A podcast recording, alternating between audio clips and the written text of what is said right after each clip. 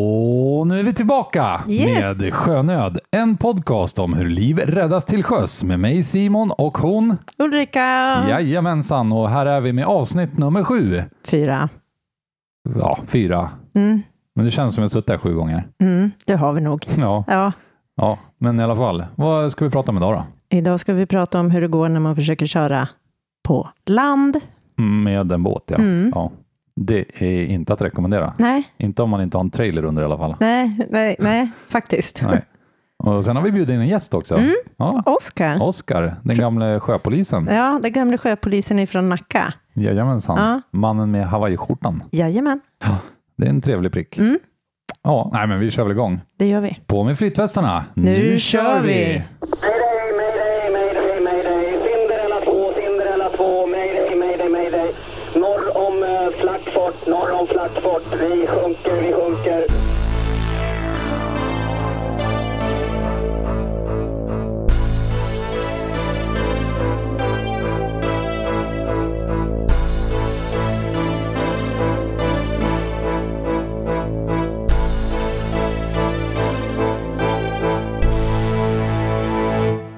Ja, vi tänkte prata om eh, båten som eh, hamnade på tolvans ti. Mm. Det var en liten överraskning. Ja, Ja, för Ja. golfarna. ja, Ja. även för han som körde den tror jag. Ja, det tror jag också. Det var inte så han hade tänkt. Avslöjar vi det här nu? Det får gå, va? Okej. Ja, det blir bra ändå. Jag lovar. Vem vill inte veta hur den hamnade där? Ja, jag vill. Ja, Ska jag berätta? Ja. Du kan väl börja? Ja, men absolut. Ja. Jag tänker så här. Kära lyssnare.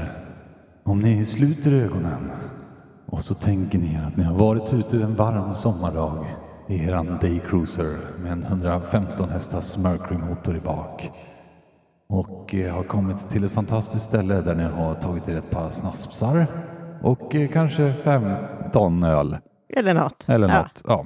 Nej, men eh, skämt åsido. Någon, någon öl. Någon öl. Eller åtminstone för många. Ja, Ja. alldeles för många för att köra båt i alla fall. Ja, helt klart. Och sen skulle den här duden åka hem Jajamän. och valde att ta båten. Mm. Ja. Och det gick ju skitbra, för han hade ju kört där 37 gånger förut ungefär. Mm. Så han hittade ju. Han hittar i Svartån. Ja, Mm. jag menar, åh, hur svårt kan det vara att navigera liksom? Ja, precis. Ja, jag vet inte, för sig inte hur stor Svartån är. Nej. Den kanske är jättestor. Ja, jag har inte heller koll på det. Men det är ju någonstans Vadstena, eh, Motala, Ja, Tranås. Där i krokarna är det. Ja. in the neighborhoods. In the hoods. Ja, Ja, i alla fall, han, eh, han kör på där. Det går ju skitbra, Mm. tills det inte går så bra längre. nej, men Hur- han, han kände ju liksom till området. Har ju säkert åkt där i typ hela halva sitt liv. Ja, Det är ju bara gasa. det är bara gasa. Gasa, gasa. Gasa, gasa, gasa. Och sen helt plötsligt så sa det bara bara boom, bara bang. Han, och sen han, blev det svart. Ja, och det kom ju en liten skjuts där. Han Ja. tog hjälp av ett brofundament Ja, som ramp. ja. Ja. Och sen var det iväg. Och sen bar det iväg. Och i den här vevan, då är det en hundägare som är ute på eh, kvälls, eh, ja, kvällsturen med vovven som hör en smäll som heter duga. Hörde vovven en smäll? Jag bara- ja, det gjorde den säkert. De brukar ju ha bra hörsel. Ja. Ja. Så eh, hon ringde väl eh, 112 då, får man anta. Mm. Mm. För de, han trodde ju att det var en explosion, hunden alltså. Ja. Ja. Eh, Sa han det? Hörru du husse, det är en explosion här. Ta och ring Mm. polisen. Ja. Ja. ja och det här var ju vid elva på kvällen, Ja. ungefär. Sen eh, drog de igång ett litet eh, sök där med både polisen och räddningstjänsten och och Sjöräddningssällskapet. Sjöräddningssällskapet också. Ja. Ja. tog ett par timmar innan de hittar båten 100 meter upp på land. Vid tolvans tio Ja. på golfbanan där. Mm. Alltså hundra meter. 100 meter. 100 meter. Ja. Och det var ju, det var ju typ så här genom 40 meter vass först också, Ja. innan det var 100 meter upp på land. Alltså jag ser typ så här eh, en film framför mig. Mission Impossible kommer här bara. Vi satsar på brofundamentet. Ja, jag, alltså jag, jag tänker ju mer Blues Brothers faktiskt. Ja, Ja, lite mer åt det hållet. ja de Ja. hade inte så många båtar, men om Nej. de hade haft en båt Om de då hade haft sett det så ut hade det definitivt varit i den här Det finns faktiskt en klassen. film som faktiskt gör det där. Är det inte det med den där och den där polisen som jagar dem? Är det inte, vilken är det då? Ah, Ah, skitsamma. skitsamma. Ja, Ni kan ju leta upp den filmen och höra av er till oss så vi får se den också. Ja, eller hur? Ja, nej, men i alla fall. Eh, Men när de hittade båten så hittade de ju även honom, snubben. mm, snubben. Och han kunde ju redogöra då för att han hade hittat det där brofundamentet. Ja, Ja, och han var rätt skadad också. ja, just det. Mm.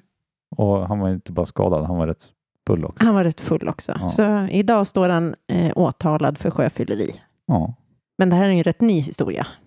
Ja. Så vi vet inte mer än ja så. just det. Mm. Det hände ju nu i maj typ, Japp. i, nu 2020. Mm. Det var en bra start på den båtsäsongen. Ja, jag har ju lite svårt att se att han kör med den där båten eh, nu kanske. Den där riggen, den lär ju stå kvar vid det där fundamentet. också. Ja, det känns lite så. Ja. Nej, låt bli att köra båt. På fyllan. Det På är fyll- sällan bra. Ja, det är sällan bra. Han hade säkert inte flytväst heller. Nej, Nej. fast det vet vi ju inte. Nej, det, kan vet han ju vi. faktiskt Ja, ha. han kan ju ha haft det. Han Men han borde ty- mer ha haft typ en katapultstol och- och en fallskärm på sig. Ja, typ. typ. Precis så. Ja. hade hjälpt mer än en flytväst Ja. när man är på land. Ja. Ja, men i alla fall. Eh, det det viktiga är att det var ju faktiskt inga personskador. Eller det vet vi inte, men eh, han lever i alla fall. ja, han lever i alla fall. Det var Så, inga dödstillbud. nej. Vi har inte, jag har inte lyckats snoka upp någonting sånt. Nej. nej. Men vi har ju en annan historia också. Ja, Eh, precis. ja, Jag snackade lite med en, en sjöräddningskollega här eh, någonstans i landet Mm. eh, som berättade om en, eh, ja, en liknande upplevelse faktiskt. mm, Det var också en gaube som hade dratt i sig lite för mycket när han skulle hem på kvällskvisten och han slutade uppe på en ö. mm, ja intressant. Ja. Ja, Eh, eh, Och han mådde bra eller? Nej, han mådde inte skitbra. Han hade väldigt ont i sin rygg. Mm, Ehm, och det var så här att Sjöräddningssällskapet kom fram till den här eh, båten eh, tillsammans med både ambulans och polis. Mm. Hade de med sig ombord alltså. mm. Eh, och eh, För det var så inlarmat typ redan där som ja, det var väl Någon- någon som hade ringt 112 sagt skulle jag att, tro. ja. Ambulansen som var med, Mm, de gjorde bedömningen att de inte ville röra den här gubben medan eh, han satt i sin båt och båten stod på, liksom, uppe på land. För Oj. den, den hängde och slängde lite. ja, gu- vingla lite. Ja, vinglade lite. Hon var ostadig liksom. Hon Mm. ville inte röra honom då. Eh, så att de fick för sig att vi drar den här båten ut till vattnet igen. Mm. Har du någon koll på hur stor båten var? Nej, det har jag faktiskt inte. Men den, Tillräckligt stor för att bo någon natt i i alla fall. alltså, det var ingen prinsess 45 utan Nej. det var väl snarare någon, inte vet jag, sju meters kanske, Mm. motorbåt av något slag. Mm. Eh, men i alla fall, de drog den här baklänges ner i vattnet igen då. De Mm. kollade ju först att, den, att det inte var något hål i skrovet och sådär. Men. Eh, så de drog ut den och den flöt fint och då Mm. kunde ambulansen kliva ombord och konstatera att eh, ja, han hade inte brutit ryggen så att eh, de tog upp honom i sjöräddningsbåten. Då. Mm. Eh, och då tyckte polisen att ja, nej, men vi skjutsar in dig här till, eh, till bryggan Ja. så får du sova här i natt. För det var ju en brygga vid den här ön då. Mm. Eh, men han tyckte att nej, nej, det behövs inte. Jag kan köra hem. Det är Jag lugnt. kan köra hem, ja. Ja. Och då tyckte polisen att nej, vi tycker nog att du ska sova kvar här. Nej, nej, alltså jag kan köra hem. Det är inga problem. Jaha, ja, fast sov gärna kvar här. Nej, men alltså jag måste hem. Ja, då får du åka med oss, sa polisen. Och så får du Blåsa, blåsa lite. lite. och- Ja. Ja. Så, så blev det. Mm. Han fick nog sova den natten i häktet. Mm. Eh, och eh, snälla som Sjöräddningssällskapet vid det här fallet var Mm. så erbjöd de honom att skjutsa ut honom till båten dagen efter. Mm. Eh, och då hade han ju naturligtvis lite ågren över Ja. hela händelsen. Över att bli, förlora körkort och sånt där också, eller? Ja, det skulle ju förmodligen ryka då. Ja. Men det var inte hans stora bekymmer. Nähä. Vad var hans bekymmer då? Ja, det var att frun skulle få reda på det här. Och- ja. Oj, Can't blame him. oh, då hör det nog illa vara. Ja. Nej, det här känns väl inte som en nyhet som man gärna tar hem och säger. Du, jag var ute och körde lite igår. Nej, och förlora körkortet på köpet. Ja. Ja, så kan det gå. Mm.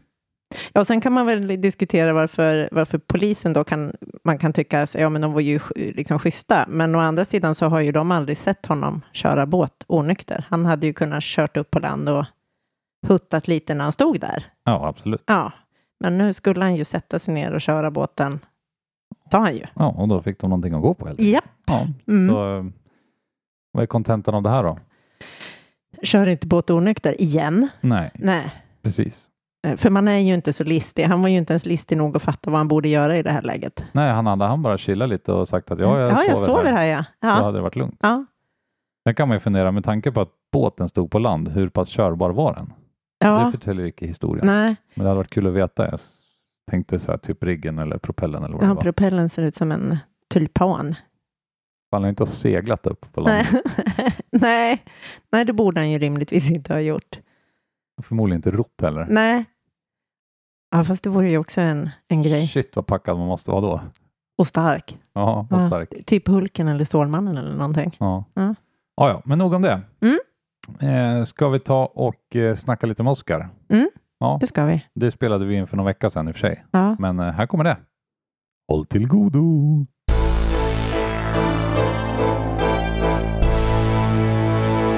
Hej Oskar. Hej Ulrika. Hej. Välkommen till oss. Välkommen till Sjönöd. Tack så mycket. Kul att vara här. Ja, jag tänkte att du skulle få berätta vem du är. Jag heter Oskar de Sotom. Jag jobbar på, eh, som sjöpolis i Stockholm. Hur länge har du gjort det? Eh, jag började som sommarbarn, eller sommarplåga som de kallade mig för, eh, 2008. Jag hade en kombinerad eh, tjänst och jobbade på Norrmalmspolisen på vintern och sommarbarn på sjöpolisen på sommaren. Mm. Fram till 2012 då jag fick en fast tjänst på sjön. Mm. Eh, hur länge har du varit polis? Eh, började Polishögskolan 2002, färdig december 2004. Ja. Började du på Norrmalm på en gång då eller? Ja, precis. Ja. Ofta så kommer man ut i en, eh, antingen som det hette då, närpolis eller på utryckningen. Det var bland det vanligaste direkt efter man hade avslutat polishögskolan. Mm. Vad får man, jag tänkte på, du jobbar ju som sjöpolis nu. Har man någon extra utbildning? Vad, får, vad, liksom, vad, vad gör man där? Vad har man för extra? För det är ju inte som att vara vanlig polis. Nej, först och främst så krävs det att du har ett visst intresse och en viss baskunskap. Eh, Av sen- sjön och båtar då eller? Ja, allting. Alltså sjövett, hela, Mm. egentligen hela tjottaballongen, allt som omfattar vattnet. Ja. Mm. Eh, Det räcker inte med att kunna skilja på styrbord och barbord. Ehm, Sen ombesörjer ju sjöpolisen då, man får gå en så kallad provtjänstgöring i tre veckor. Där man kollar att man är en teamplayer, att det funkar, att det är rätt för mig och att det är rätt för arbetsgivaren. Mm. Eh, när man har gjort den här provtjänstgöringen då så blir man antingen godkänd eller underkänd. Vi jobbar ju väldigt tajt i besättningar och vi sover över tillsammans och så vidare. Så att det är viktigt att man, att man är en teamplayer och att, och att det funkar och, och, och köra i, i grupp. Och under de arbetsförhållanden vi har. Mm. Ja, det är ju små utrymmen. Det är små utrymmen. Ja. Det är det. eh, väldigt små ibland till och med. Eh, men ehm, om man då blir godkänd och eh, blir antagen eh, till att bli ett ska man säga, sommarbarn så får man gå en sjöpoliskurs. Mm. Den är två månader lång. Där eh, uppgraderar vi alla då till fartygsbefälsexamen klass 8. Mm. Vi får även VHF, ytbärarutbildning, eh, certifikat för snabba båtar och sist men inte minst då en rejäl portion juridik. Mm. Allt ifrån fiskebrott, miljöbrott och allt som har Som mer liksom är riktat till sjön. ja, Mm. för, att ni sjö, har, sjölagen. ja, för i polisutbildningen finns det väl redan rätt mycket juridik. Precis, men där Ja. rör vi ju eh, väldigt lite eller nästan ingenting eh, Som av har det som med omfattar hav- med Hav sjön och- och sjölagen. Men alltså det är ingen Mm. speciell inriktning från polishögskolan utan det, det är någonting man lägger på i efterhand så att säga. Ja, det lägger man på efterhand. Till exempel om du är en trafikpolis så får du inte lära dig om körjournaler för eh, långtradare och buggytryck och sånt. Nej. Lika lite som man får lära sig om, eh, om eh, båtar. Ja. Mm. Ja, men jag har förstått ifrån andra poliser att, att man kan egentligen se polisutbildningen som ett insteg. Ja, och det är, sen så finns det hur många inriktningar som helst. Exakt, och det är det som är det roligaste med att jobba som polis. Det är att det finns ju ett, ett smörgåsbord av olika enheter och rotlar. Vill du jobba, du har ju hundar och hästar, du har piketen och du har polisradion, du har utomlands och du har ungdomar, du har narkotika, du har sjön och du har trafiken och du har hela vidmitten. Mm. Så att är det så att man känner att man är färdig med någonting eller man vill gå vidare eller man har utvecklat ett, ett, ett sidointresse så är jag ju ganska säker på att det finns någon form av eh, enhet som korresponderar med det inom Polismyndigheten Mm. som man kan söka sig till. Ja, det, alltså det är ett otroligt brett yrke. Ja, nej, Jag känner inte till många arbetsgivare som kan erbjuda den möjligheten. Nej. Och jag hittar rätt till sjön och det känns så bra. Ja. Vad hade du för... Du sa att det, det krävs egentligen ett intresse från början utav sjön också. Vad hade du, vad hade du med dig? Min mamma och pappa sa alltid till mig när, vi var, när jag var liten, när jag var knappt ett år eller någonting, första gången jag var i Spanien. Så kunde de inte ens, när vi låg på playan där, kunde de inte ens titta bort den så kunde de kröp den ner till vattnet. så jag vet inte, jag har någon form av vatten i, i ådrorna. Jag har alltid gillat att, att fiska, simma. Eh, jag spelar undervattensrugby på fritiden. Så att eh, nästan allting jag gör eh, omfattar vatten Mm. på ett eller annat sätt. Vi pratade ju lite innan här eh, och jag frågade dig om du dök. Dök du innan du blev, eh, innan du gick in i sjöpolisen eller kom det då? Nej, det, jag har eh, hållit på med dykning och simning eh, i stort sett hela mitt liv. Då jobbade som eh, dykare på, på Bali, även om det är en bjärt kontrast från det vi håller på med idag. lite skillnad på sikt kanske. ja, lite skillnad på sikt och inte, lika temperatur. färg, inte lika färgglada fiskar. Nej, eller? man, hi- man hittar inte Nemo i svenska vatten, det är säkert. Vi- eh, Simon frågade mig någon gång så här, vad, hur, ser en, eh, hur, so- eh, hur ser en vanlig övning ut? Och jag svarade, det finns ingen vanlig övning. Har, har ni en vanlig arbetsdag eller kan det liksom bli hur som helst? Nej, det blir- kan bli precis hur som helst. Ja. Vad gör ni oftast då på jobbet? Eh, Man kan väl dela in i vinter och sommar lite grann. Eh, Sommaren är ju mycket mer intensiv. För då kommer alla fritidsbåtar i vattnet. Eh, I Stockholms skärgård där vi opererar ifrån så har vi ju 24 000 öar. Det är, lite Det är som fler än- Gävle. ja, något, vad har vi? Fyra? Nej. Så att det blir ju liksom en helt annan, helt annat sätt att jobba på. Får inte heller glömma bort att en av våra, liksom, vårt basuppdrag det är ju att vara en utryckningsenhet i skärgården. Mm, Allt som händer på land händer ju även på öarna. mm, Eh, och eh, allt som händer i landtrafiken hä- händer även i sjötrafiken. Sker en våldtäkt, en brand, eh, en misshandel på en ö, då kan du inte skicka en Volvo polisbil dit hur mycket du än laddar på. Nej. Utan då är det vi som kommer. ja. Men eh, brukar ni plocka med då andra poliser också? Om det behövs, som, alltså just med tanke på det du sa tidigare med att man har sin expertkunskap i, i vissa, inom vissa områden. Ja, vi är ju spantare för att lösa allting inom då brottsbalken. Och det här är ju, ja, men då, som jag nämnde tidigare, bränder, eh, våldtäkter, misshandlar, inbrott och så vidare. Det kan alla poliser och det ska alla poliser kunna. Okej. Sen kan det vara så att det, är, eh, att det blir farligt eller vi behöver fler människor. Då kanske inte finns fler sjöpoliser att tillgå utan då lastar vi båtarna med landpoliser. Med landkrabbor. Med, med landkrabbor, precis. Eh, Det kan till exempel vara så att, eh, det tänker man inte på, men eh, Stockholms skärgård per capita är ett av de ställen som det finns mest vapen på i hela Sverige. Okej. Känns ju tryggt. Ja, alltså, jag har ju tänkt beundra på n- när, när det kommer smälla någon gång, men det funkar förvånansvärt bra. Det är väldigt sällan det händer någonting. Men det är mycket jakt och sånt där ute och eh, får någon frispel, ja då kan det ju gå illa. Men, men då pratar du alltså licensierade vapen Ja, ja. per capita? Ja, inte- precis. Vi pratar inga Kalashnikovs. Nej. Utan Nej, det är men- re regelrätta jaktvapen. Ja, då, då, okej. alltså. Och det sker ju under normala former. Det är väldigt sällan det blir så. Men att man har det i bakhuvudet. På vilka fler ställen i, i landet finns sjöpolisen? Det är egentligen bara Stockholm och Göteborg. Okej. Det är bara det som är stort nog.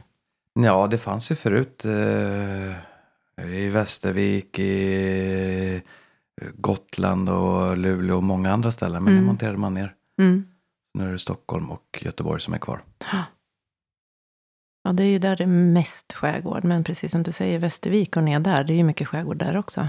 Det är mycket skärgård runt Ja. omkring och eh, ja, tyvärr så, så f- har man prioriterat annat, prioriterat annat säger jag då Mm. som är lite jävig. Ja.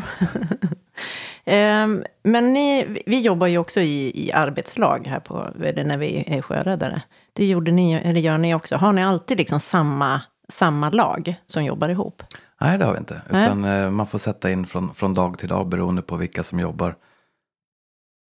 Eh, och vilka båtar som är mest spantade för de jobben som har trillat in eller som Mm. förväntas komma. Mm, Samt vilka vatten man ska köra i. mm. Hur många båtar har ni i Stockholm? Alltså i eran? Och vilka båtar? Nu har vi Vilken nio sort? båtar, eh, plus två vattenskotrar, nytt för i år och halva förra året. En sak som har seglat upp som en stor problematik, det är ju just vattenskotrar. Inte skotrarna per se, utan det är ju eh, ett visst klientel som kör de här vattenskotrarna som det här med gott sjömanskap är inte riktigt eh, prioriterat Mm. hos vissa. Sen tycker jag, ju- jag måste ju faktiskt slå ett slag för vattenskotrar. Det är, det är en fantastisk båt. Den är ju ganska tyst, eh, den drar inget svall och förhållandevis miljövänlig. Men det gäller ju att köra den på rätt sätt.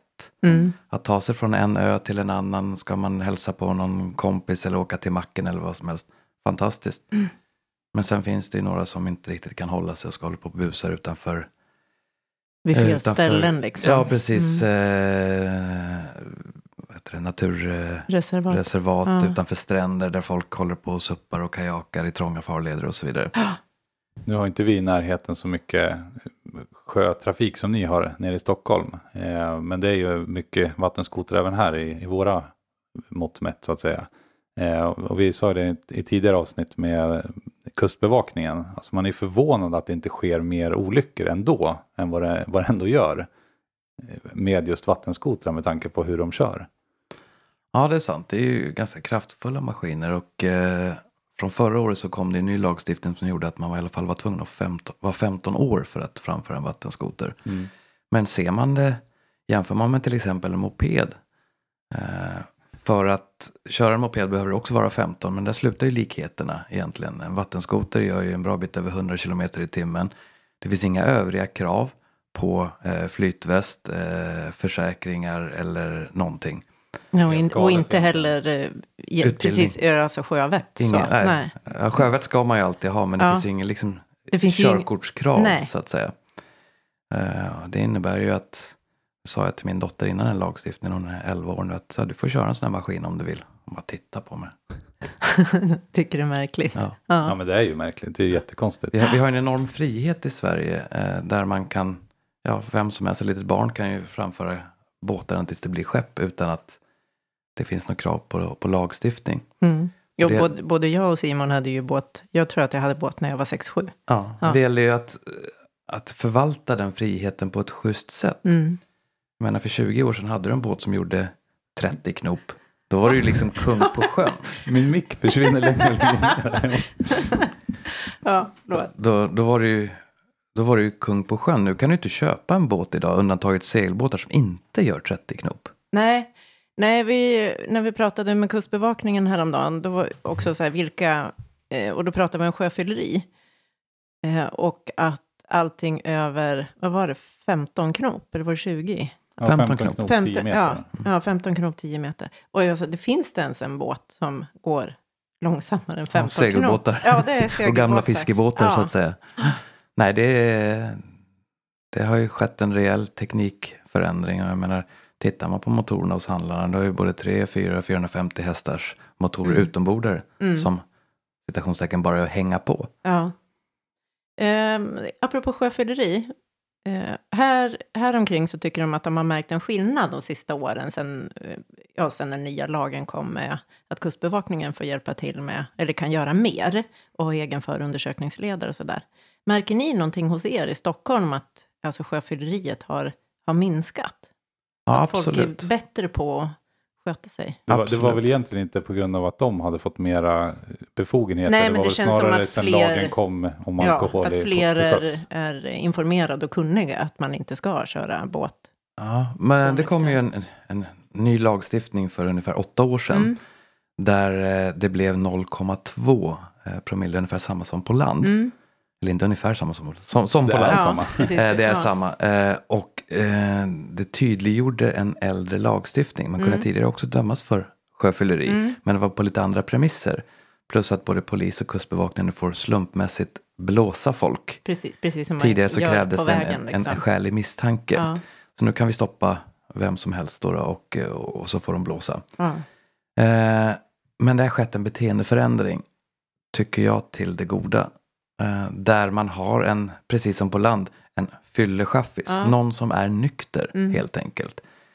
Eh, så en beteendeförändring. Många åkte hem tidigare. Man har varit någonstans på någon krog eller någonting och så har man tutat ganska så rejält. Och sen lommade man hem där vid stängningsdags, Mm. klockan ett, klockan tre eller vad det nu var. Bra på, bra på örat. Eh, det som folk gör nu det är att eh, man stannar kvar. Man sover över helt enkelt Mm. och åker hem dagen efter.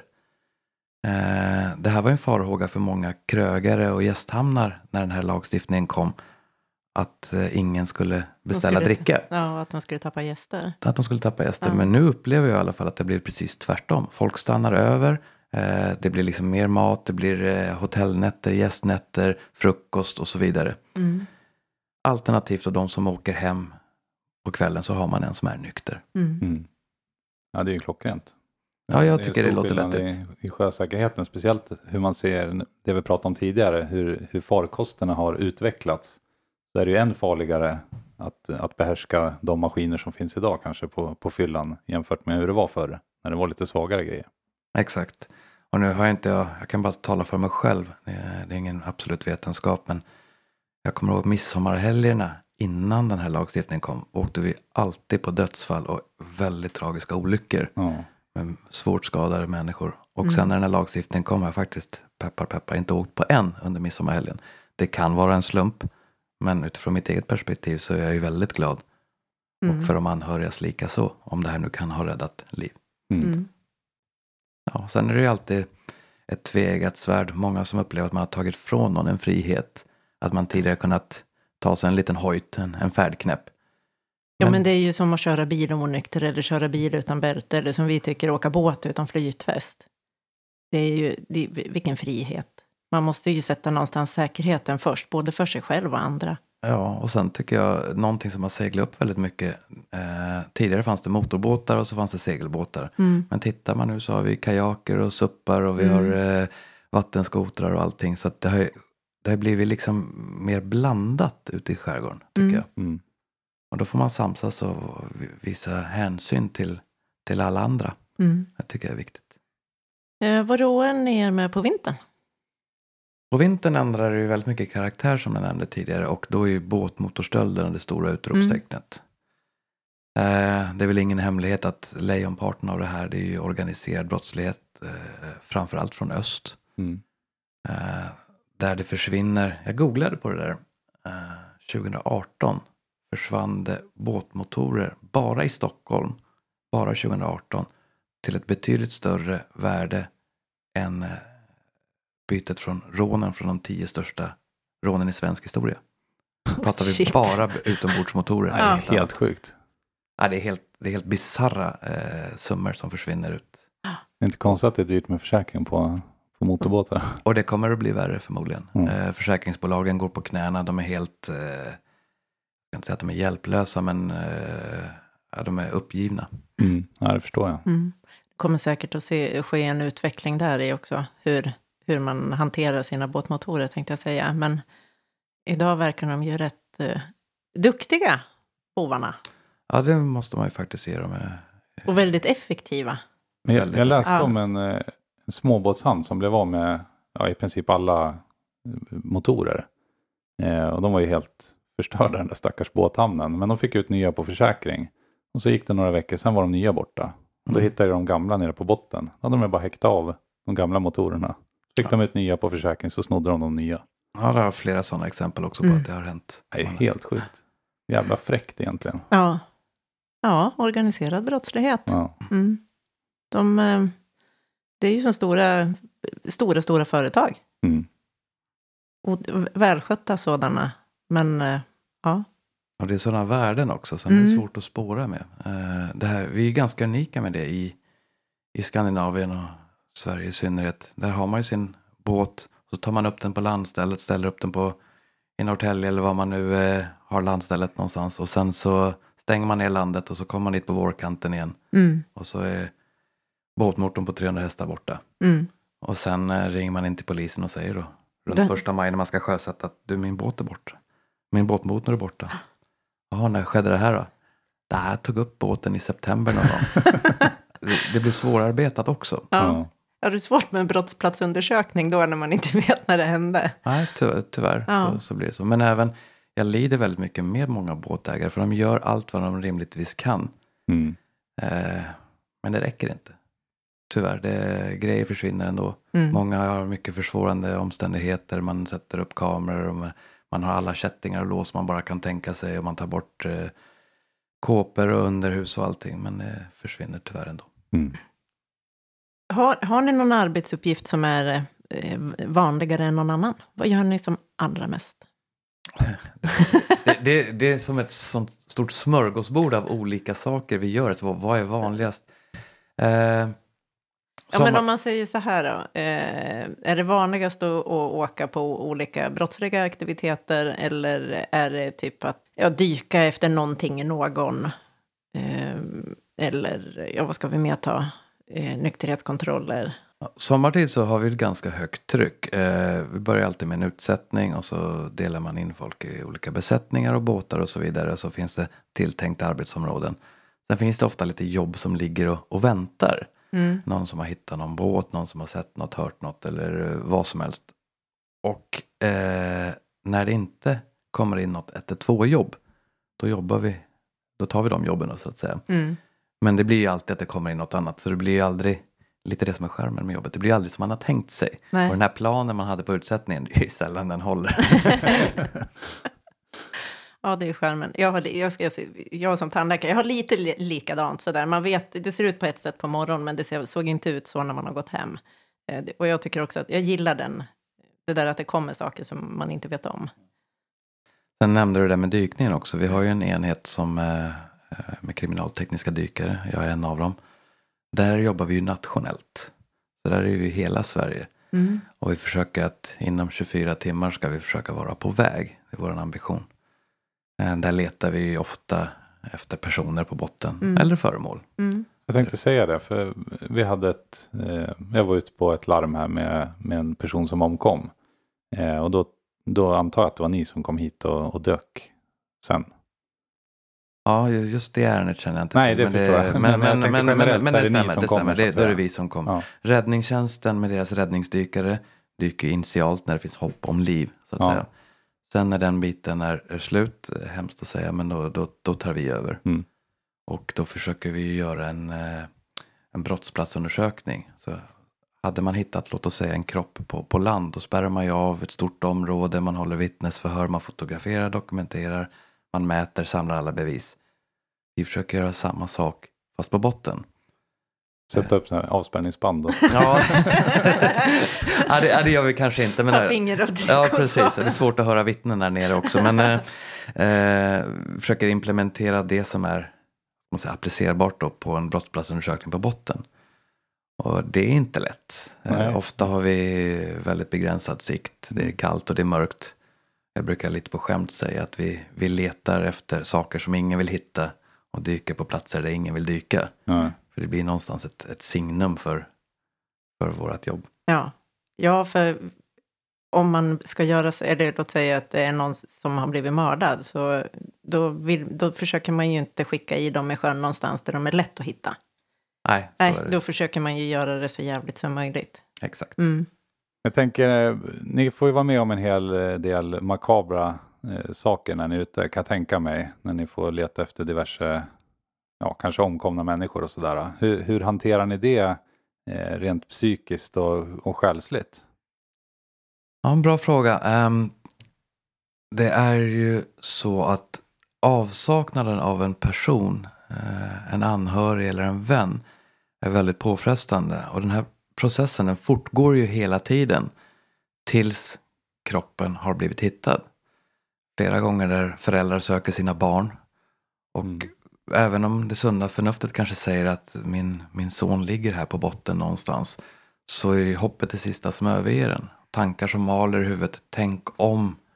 Tänk om han inte alls ligger här och åkt till, till Thailand och öppnat en bar. Eller tänk om han har blivit kidnappad. Eller tänk om han åkte med tjejen på någon chartersemester till, till Spanien. Eller någonting. Mm. Eh, de här tankarna är ju det som bryter sönder eh, de a- anhöriga. Och eh, den här processen den får ju ett, ett stopp när kroppen kommer upp till ytan. När den blir hittad. Mm. Och eh, som dykare så känner jag att det är en väldig anspänning att dyka. Men till skillnad från vad många tror så är, tycker jag inte jag är särskilt läskigt att leta efter någon eller hitta någon. Utan det är snarare förlösande att kunna hitta någon på botten. För det är till så stor hjälp för de nära anhöriga. Där processen, sorgprocessen kan gå vidare. Där kroppen kommer upp och eh, man, det är liksom någonstans första steget till att kunna påbörja ett eh, mer eller mindre normalt liv. Ja, få ett avslut helt enkelt. Ja, Ja. få ett avslut. Ja. Jag tror det är en viktig del i, i det hela. Då får man liksom ett, ett konstaterande att, att personen är död. Han eller hon är hittad och man kan gå vidare i livet. Mm. Även om det är en jobbig resa framför en. Mm. Och det blir ju lön, lön för mödan också och, och för en själv. Att man vet att man har hjälpt någon annan. Så är det. Mm. Och den biten tycker jag känns bättre.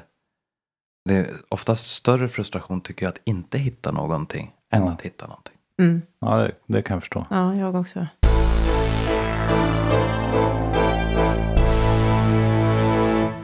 Vi som eh, håller på med sjöräddning då, eh, och ni gör ju säkerligen detsamma när det väl behövs någonstans i Stockholms skärgård där du är just då. Har du något, något specifikt eh, där happy memory ifrån när, ni, när någonting gick bra? Generellt sett blir man ju glad när man hittar folk som har försvunnit eller båtar som är saknade. Det blir ju en väldigt stor anspänning som, som byggs upp. Och sen när, när personen i fråga, båten är tillbaka och man får ett lyckligt slut så blir det ju liksom verkligen det är som luften går ur allting och man, man tittar lite nöjt på varandra och, s- och, och, och det är så kul när den här samverkan sker med till exempel sjöräddningen, med kustbevakningen, eh, lotsar och, och, och andra enheter där man hjälps åt. Mm. Och vi jobbar alla mot samma mål fast vi har olika färg på, på våra kläder. Men målet är detsamma. Eh, Och där tycker jag att det är så kul att, att se att liksom lägsta nivån hos allihopa är så bred. Ta till exempel du Ulrika, du är ju tandläkare. Men eh, det är ju helt fantastiskt vilken kunskapsbank du har. Många av poliserna också har en ganska stor, alltså polishögskolan är mig vetligen den enda utbildningen där man kräver eftergymnasiala studier. Så att många har ju gjort mycket innan man klev in på Polishögskolan. Mm. Och Sjöräddningssällskapet där det är ju en potpurri av liksom kunskapsbanker och olika fantastiska människor som, som har dedikerat fritiden och säkert en stor del av familjeliv och annat också just för en god sak. Mm. Ja, men så är det, det, det har vi pratat om tidigare. Just, det är det som är så roligt, tycker vi, med Sjöräddningssällskapet. Att, att det finns otroligt olika typer av människor som, och alla har sin uppgift i, i båten. Jag menar, vi kan vara ute med någon som är läkare och någon som jobbar som mekaniker. Och båda grejerna kan komma, komma till pass i, i, någon olika, eh, i olika situationer, så att säga. Och det är ju superroligt. Och det här blir ju, precis som du säger, blir det ju samma sak fast i en ännu större helhet. Mm. Ja, precis. Hur ofta övar ni ihop med andra aktörer? Som KBV, alltså Kustbevakningen, Sjöräddningen. Vilka har vi mer? Lots. Lotsarna, helikopter. Ja, vi har, vi kan inte säga några så här specifika datum. Vi försöker, ofta när det är större övningar så vi- försöker vi alltid delta.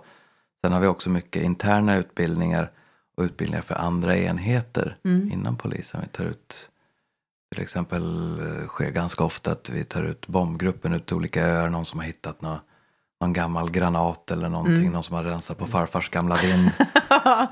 Eh, eller eh, man har olika beslag ute i skärgården. Man behöver få ut hundarna.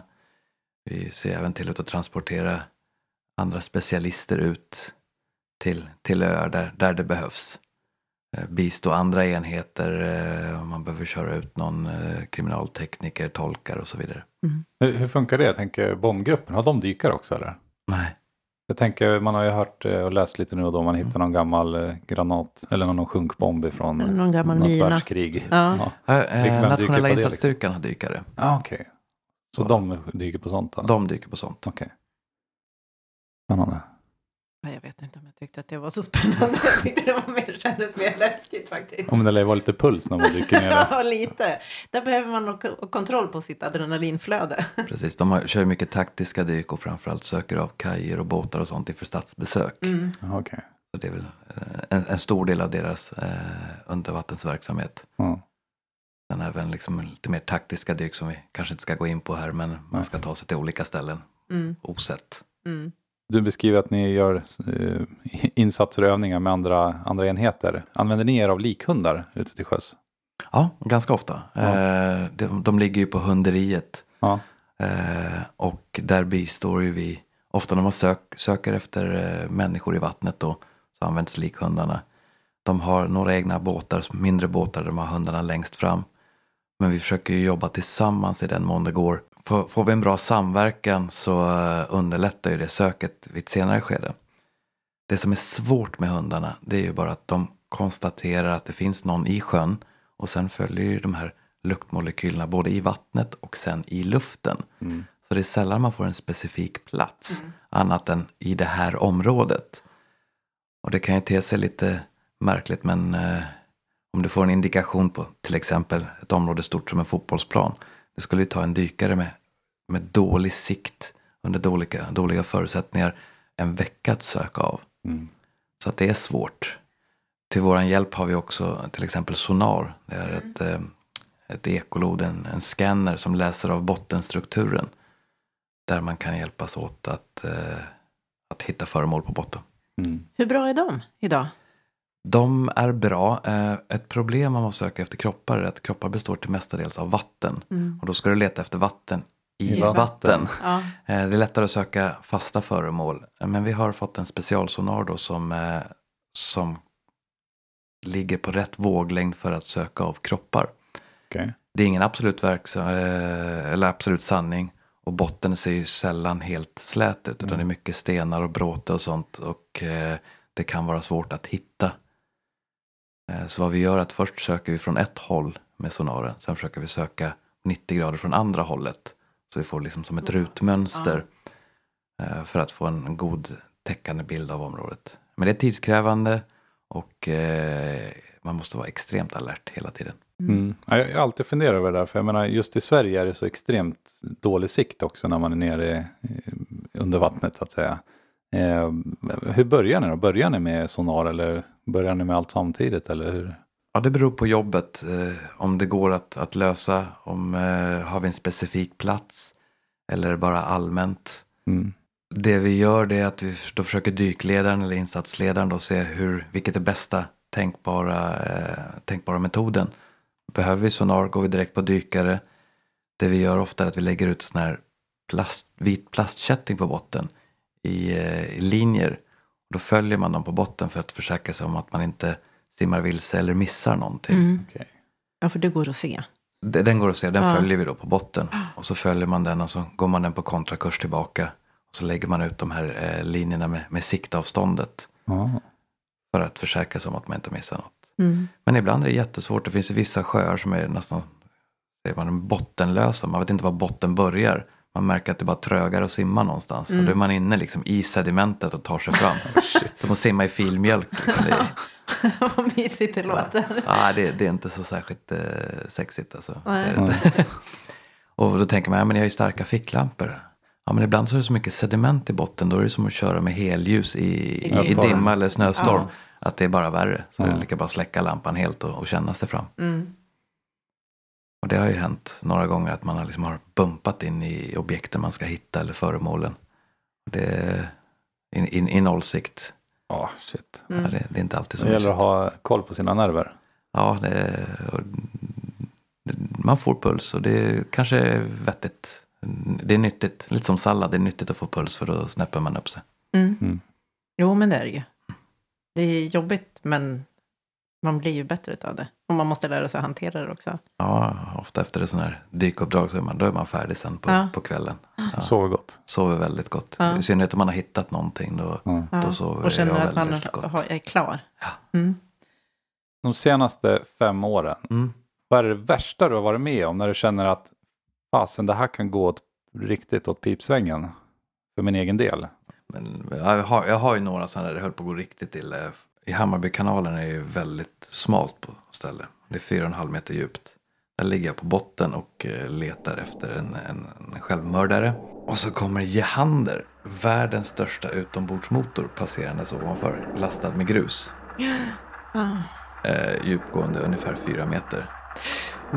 Med propeller som är stora som det här rummet. Passerar ovanför mitt huvud. Dyk, min dykskötare missar att den där kommer. Alltså det här är ju så jävla läskigt. Alltså. Ja. Missar att den kommer.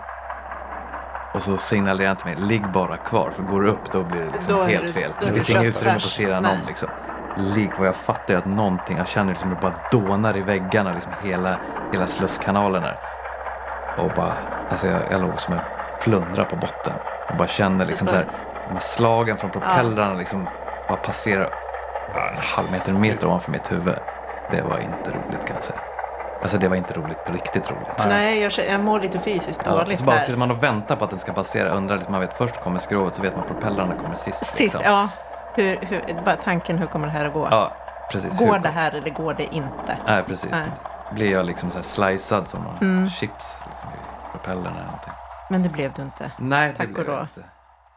En annan som också var, det var en fiskebåt som hade gått ner. Det fanns liksom en liten hytt. Och det var ju en av de här eh, eh, fiskegubbarna då som, han gick ju med båten ner. Så kommer han ner, hittar den där nere, och det är dålig sikt. Och sen har den där dörren, lilla hytten, har ju kärvat, låst sig. Jag tänkte, fan, jag får, när båten sjönk så blev det någon förskjutning i dörren. Då. Så jag sätter upp fenorna liksom på, på väggen och försöker öppna så går dörren upp då så ramlar jag baklänges och så kommer den här fisken så här som ett spöke bara lägger sig över den liksom. Så man får en kram. Bort, bort, bort. Ja, det var inte så här jätteroligt.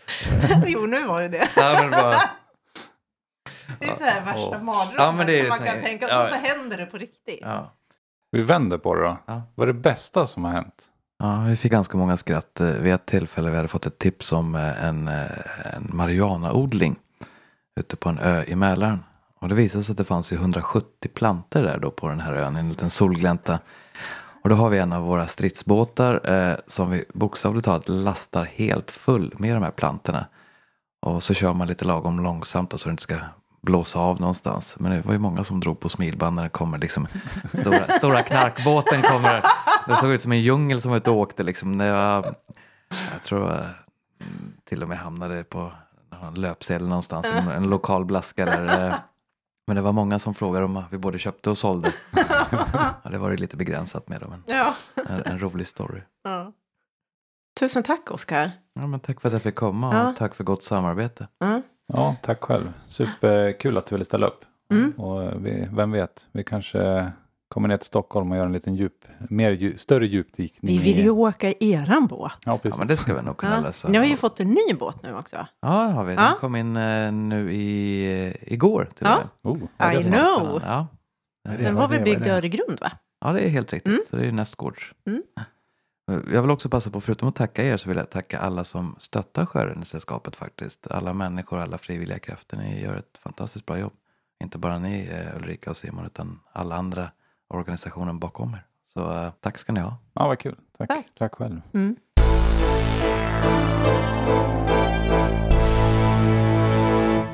Ja, det var Oskar det. Mm. Vilken trevlig liten prick. Mm. Han hade mycket roligt att berätta. Mm. Jag kan bara så här i efterhand eh, tänka mig när han låg där som en eh, hälleflundra på botten och hörde den där propellern. Mm. Shit, Ja, vilken att- ångest. Ja, ångest som fan. Att man bara å- kan hålla, eh, alltså hålla sig lugn där. Ja. Och adrenalinpåslaget man måste ha och tänka så här att ja, och det, hela skrovet och sen kommer propellern. Alltså fy satan, Propellrarna. propellrarna. Ja, och veta så här, ligger jag emellan, ligger jag tillräckligt långt ifrån eller är jag liksom köttfärs nu? Ja, det är Eller, spännande. eller när de åkte genom Stockholms skärgård med en halv eller en hel cannabisodling på, Ja. på båten också. Den är ju schysst. ja, den är lite rolig faktiskt. Svajandes, lite Hawaii-känsla där nästan. Ja. Eh, Jag tänkte på den här båten som körde över honom. Mm. Eller så körde, ja, över honom. Mm. Fast ha- han var under. Annars hade ju inte den varit kört över. Över. Nej. Nej. Ja, men skitsamma. Jag kollade lite på bilder på den båten. Gjorde du? Ja, Ja. vilken jättekonstig drift den har. Jaha. Den har verkligen, han sa ju det, att det var typ världens största utombordare. Ja. Och det stämmer, det är två skitstora utombordsmotorer som sitter på den här. Jaha. Vi kanske kan låna någon bild och slänga ut den på Facebook, Ja, vi kollar om vi kan fixa det. Det vore ju jäkligt schysst. på Sjönöd, Ja. avsnitt fyra. Ja. Så kanske ni hittar en sån bild om vi får tag på någon lämplig. Ja. Men du, Ja, vi, vi, nu pratar vi ju, har vi ju pratat lite sjöfylleri. yes. Men den gångna veckan här, eller f- nu kommer ju det här att sändas om någon vecka. Men det har ju varit otroligt varmt och Ja. drunkningstillbuden har ju ökat. ja, det är hemskt. Och, eh, och tillbuden, eller vad vi nu ska kalla våra larm, har ju också ökat. Ja, Ja. lavinartat. Lavinartat, ja. Det är ju sjukt mycket.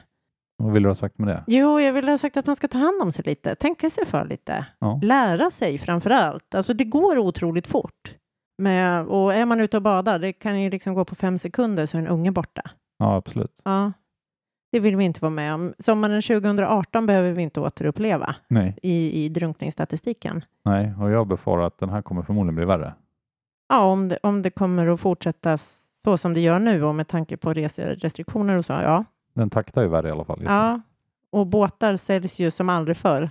Nej. Och stjäls som aldrig förr, Ja. läste jag idag också. Alltså, Ja, ja, jag såg att på Blocket var det uppe över 800 procent sökning en båt i år jämfört med förra året. mm, i maj bara. Ja. Mm, nästan. Jag var till och med 887 procent. Ja.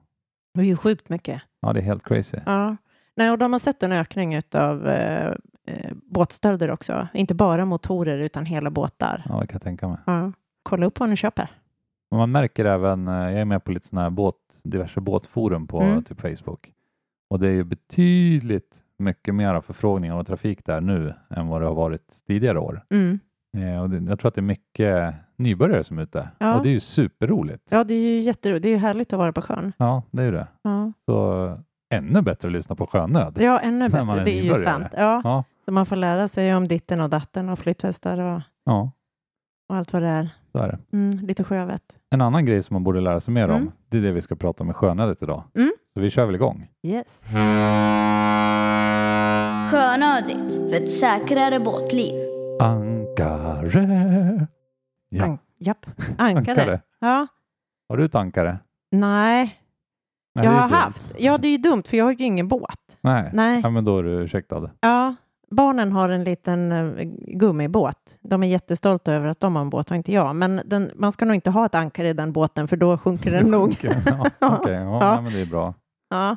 Men, Men, men, i typ de allra flesta andra båtar så ska man ju faktiskt ha ett ankare mm, som är eh, anpassat efter just den båten. mm, storlek till exempel. Ja, Mm. och kanske till och med sort beroende på vad man ska ut på för äventyr. Mm, ja, precis. Och vart man har tänkt att ankra. Mm. Och om man ska ankra på svaj eller om man ska ankra och eh, liksom lägga till någonstans. Ja, precis.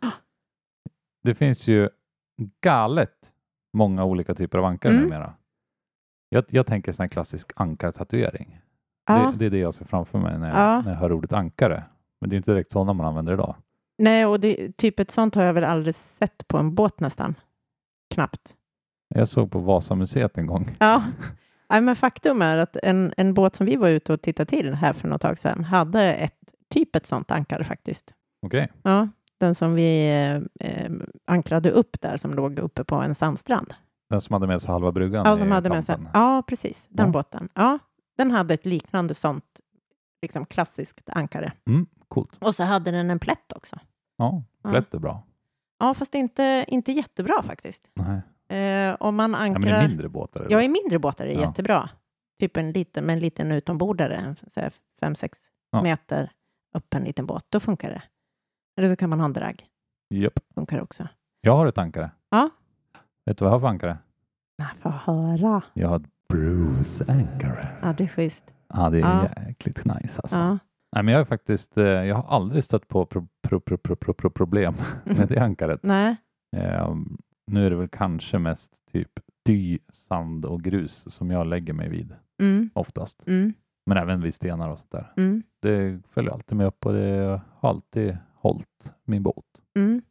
Men det är vi byggt lite grann på också, att får man drag i det, man ska ju ha en ganska lång lina. Ska man sätta med lina så ska man ju ha fem gånger vattendjupet. Yes. Ja, har man kätting kan- räcker det med tre.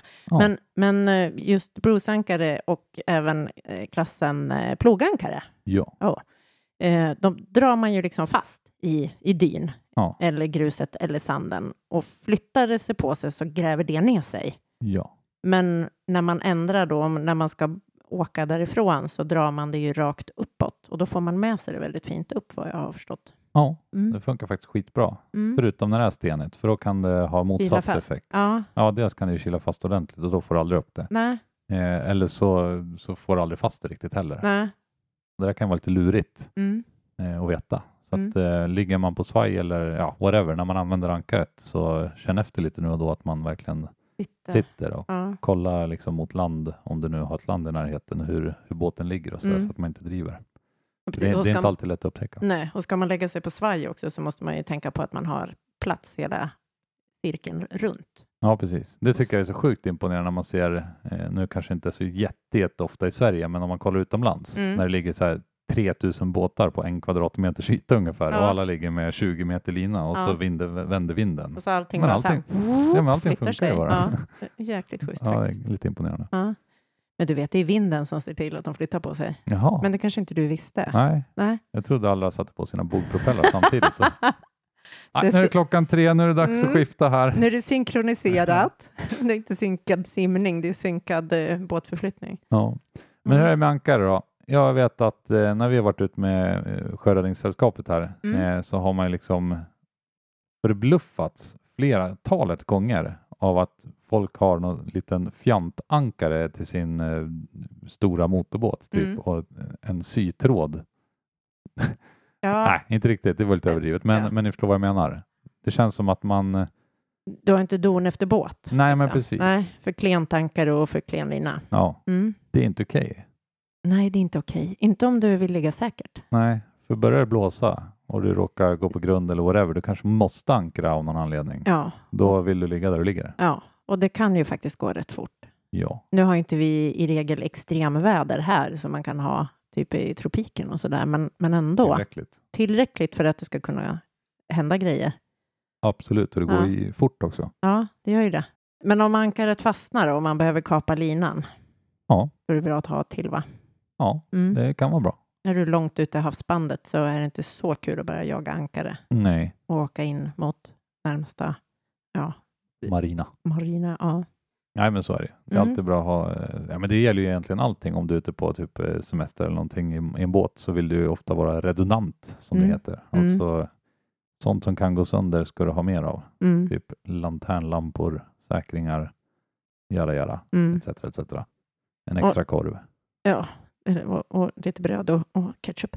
Ja. men eh, eh, ankare och så, det är, vi tänker ju inte rekommendera ett speciellt ankare. Nu har Nej. du ett Bruce-ankare, men, men eh, i marin, marina affärer, där har de grejer och oftast väldigt kunnig personal. Så Ja, men gå absolut. dit, fråga, eller säg, säg vad du har för båt och fråga vad du ska ha, Ja. så du får bra grejer. Absolut. En annan grej som faktiskt är bra att ha med sig, det är drivankare. Mm. Det tänker inte så många på, Nej, eller så ofta i alla fall. nej. Vad är det bra för då? Eh, ja, jag tänkte säga, när vi- vi använder ju drivankare för att stabilisera upp någon som vi har ligger på boxering till exempel, för att de inte ska ligga och svaja omkring så hemskt bakom oss.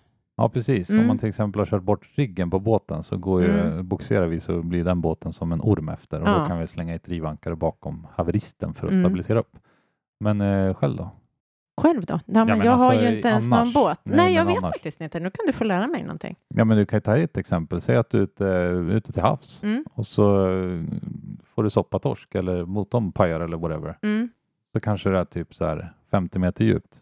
Mm. Då är det inte så lätt att ankra. nej, För så mycket lina har du förmodligen inte med dig. nej. Utan då kan ett drivankare komma väldigt väl till pass. Så att du För det inte bromsar driver upp dig lite grann. Ja.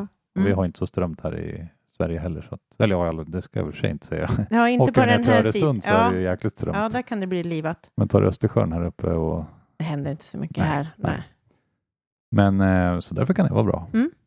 Så var det. Mm, Du ser, då fick jag lära mig någonting också. Ja, Ja, du ser. Då kul. var det en bra dag igen. Ja, Ja. idag igen. Eh, men... eh, Enough is enough, Enough is enough Ja. för den här gången. tycker jag. Ja. Nu har vi betat av lite sjöfylleri, vi har betat av lite sjöpolis och så lite ankare. Ja, Ja. det är ett perfekt avsnitt. Ja. Så Ja. att, eh, vi vill ju tacka framförallt Oskar för att han ställde upp. Mm. Och hur han ser ut, det kan ni se på en bild på Facebook också. Mm. Om ni söker upp Sjönöd och gillar oss och kommenterar och Prenumererar ja, och följer. ja, och Ja. mejlar oss. ja, Och, för det är så här som eh, Oskar, han ställer ju gärna upp igen om vi har eh, någon kanske fråga ja, ifrån våra lyssnare. Ja, Vad vill ni absolut. veta? Vad Vill vill ni- ni veta om sjöpolisen och Ja. vad de gör? Absolut, då är det bara eh, illmejla oss. Il, ja, precis, ett pan-pan-mejl ett pan, pan, mail eller? ja, Ja. Skicka en sån där hot, hotmail. Ja. Nej då. Men eh, det är bara att höra av er så ställer vi frågan vidare. Mm. Och eh, Nästa gång? nästa gång tänker inte jag ens säga, försöka he- säga vad vi ska prata om. Nej, Nej, det får bli en överraskning. okej. Men eh, tack så jättemycket Oskar och alla ni som har lyssnat. Yes. Skepp ohoj! Tjing tjing!